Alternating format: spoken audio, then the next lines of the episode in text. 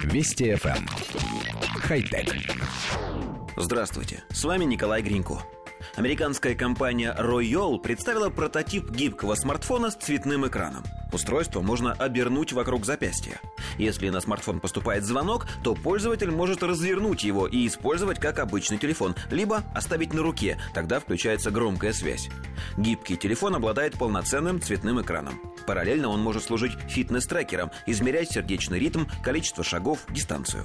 Толщина устройства 6 мм, а масса 100 граммов. Разработчики уверяют, что это оптимально для того, чтобы носить смартфон на тренировках и в обычной жизни.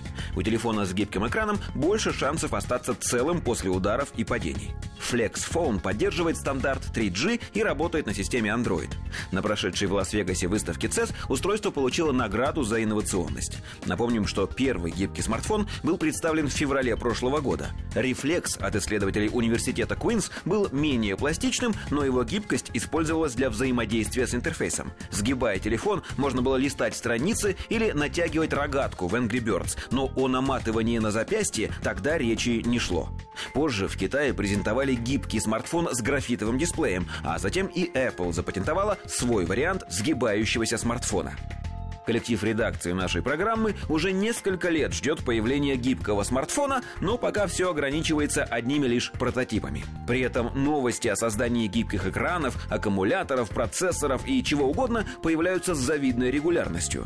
Не совсем понятно, почему так происходит. Не то производители не могли объединить все гибкие компоненты в одно устройство, не то сомневались, кому это вообще нужно. В последнее время это превращается в тенденцию. Никто не хочет рисковать и поэтому не экспериментирует. Вспомните, как по-разному раньше выглядели мобильники. Были и круглые, и овальные, и самых странных форм. Цвет корпуса варьировался от ярко-розового до ядовито-зеленого. Сегодня же 99% смартфонов — это прямоугольные бруски неброской расцветки. Новый гибкий форм-фактор, конечно, вызывает любопытство, но нет никаких гарантий, что спрос на такие устройства будет достаточно большим большим.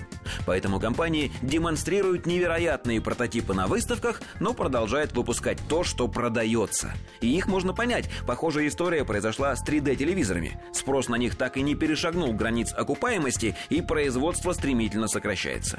То есть парадоксальным образом мы, потребители, сами тормозим прогресс, предпочитая новому проверенное старое. Так что винить здесь больше некого. Хотя... Вести FM хай-тек.